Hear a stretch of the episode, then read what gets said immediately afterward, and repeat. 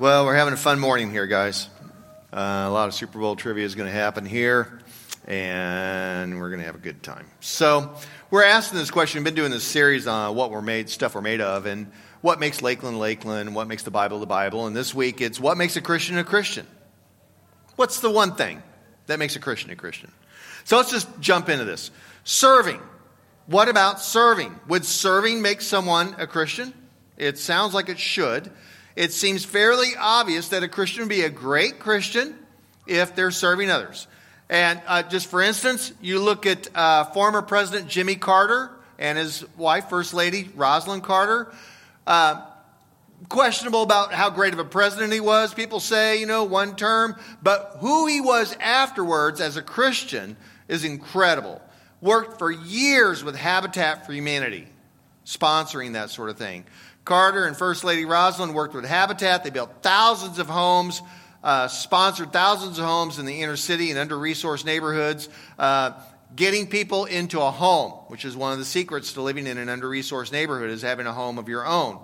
To this day, in addition to Habitat, to this day, President Carter's organization uh, is devoted to conducting democratic elections around the world, particularly in very fragile places, perhaps that's a coup ridden country like Haiti, they step in and make sure that a good election happens.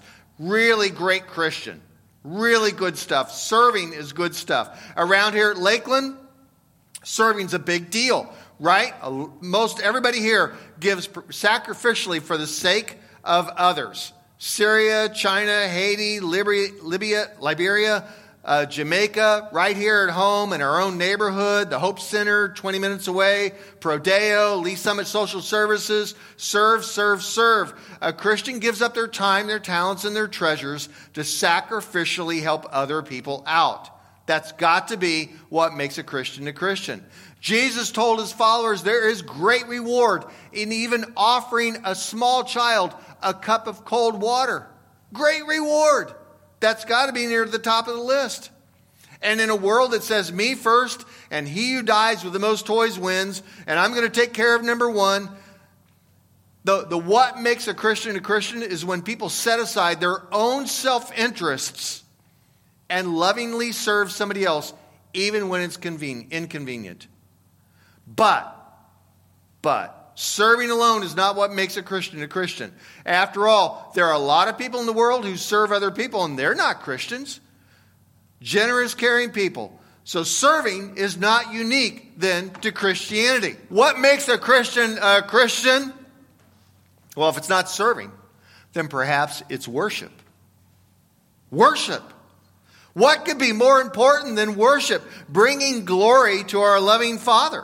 Shows a Christian who immerses their daily world in praise and adoration to God.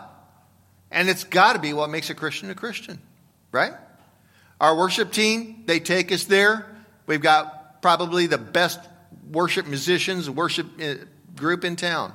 But it doesn't stop there. You know, my wife was hanging out in the house and she just had Alexa playing worship music, kind of classic stuff and a whole mix of things. She's just going about her day, uh, you know, just a, a wash in worship music. Some of my favorite days back in the early days when I was the only pastor here and we were didn't even have a building and so forth and I was exhausted working 70 hours a week and I would take off out of town and go down to Bennett Springs and fly fish.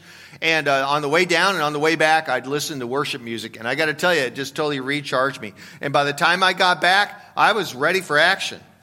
But, but worship, worship isn't the only thing that makes a Christian a Christian. Jesus gives this sobering warning to those who have all the trappings of looking holy and do all the right stuff. Matthew chapter 7. Many will say to me, didn't we not prophesy? Did we, many will say to me, did we not prophesy and drive out demons and do all sorts of supernatural miracles in your name? But Jesus will say to them, I never knew you. Doing spiritual activities and having big, touchy feely worship experiences do not make you a Christian. How about prayer? How about prayer? You can't get any more spiritual than prayer. Show us a Christian who bows their head, folds their hands, gets down on their knees, and brings their struggles and needs before a holy and loving God. That's got to be a Christian of Christians. What makes a Christian a Christian must be a man or woman who realizes God is in control of the universe and every good and perfect gift flows down from above. Good Christians pray, yeah? Average Christians pray. And lousy Christians pray. And for that matter, nearly the whole planet prays at one time or another, statistically speaking. They might be simple prayers like, God, help me get a, an A on this test, even though I didn't study. Or, God, please let that girl look in my direction. Or, oh, oh God, please let my baby sleep through the night. So praying doesn't necessarily mark someone out as a Christian. Prayer might just be a form of wish thinking at its worst. I wish, I wish, I wish I might. I pray, oh God, my hair's just right. I mean, you know, survey says that even atheists pray. So, what makes a Christian then? What makes a Christian a Christian? And it's one ultimate thing, and one thing only. It's the broken and repentant man who cries out to God with every sincere bone in his body, Lord, have mercy on me, a sinner. And Jesus said, What makes a Christian a Christian is the old widow who drops her last two coins into the temple offering box and completely, solely trust God for her next meal.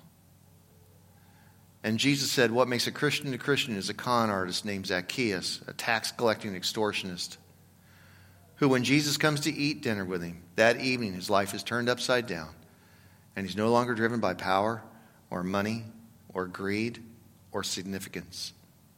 What makes a Christian a Christian is a prostitute who breaks in on an upscale, prestigious man's home who's invited Rabbi Jesus over for a dinner. And the woman breaks in and falls at Jesus' feet and sobs tears of regret and repentance and joy. And what makes a Christian a Christian is when each one of us become a child of God. And what makes a Christian a Christian was me on the night when I fell on my knees in my bedroom when I was 16 years old, when I realized my life was going nowhere fast and I said the most basic prayer I could ever imagine, expecting nothing to happen God help me. And everything happened.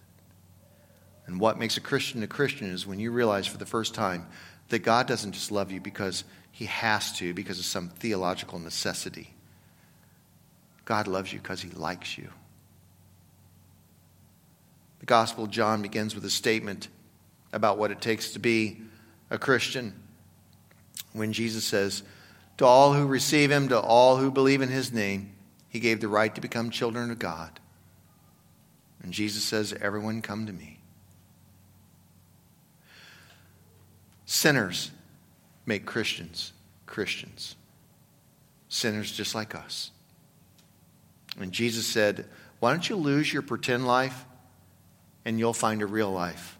Or as one old saint said at one time, Give up your good Christian life and come follow me.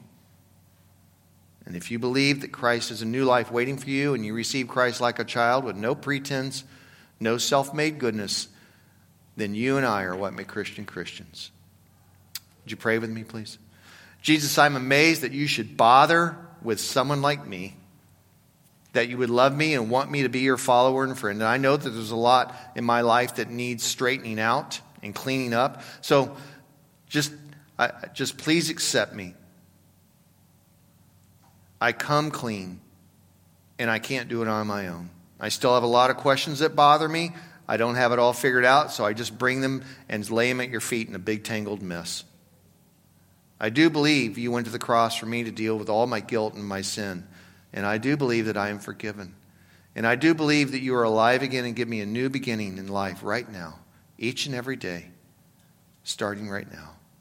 You let all kinds of people come to you, Jesus, so I'm coming too. Amen.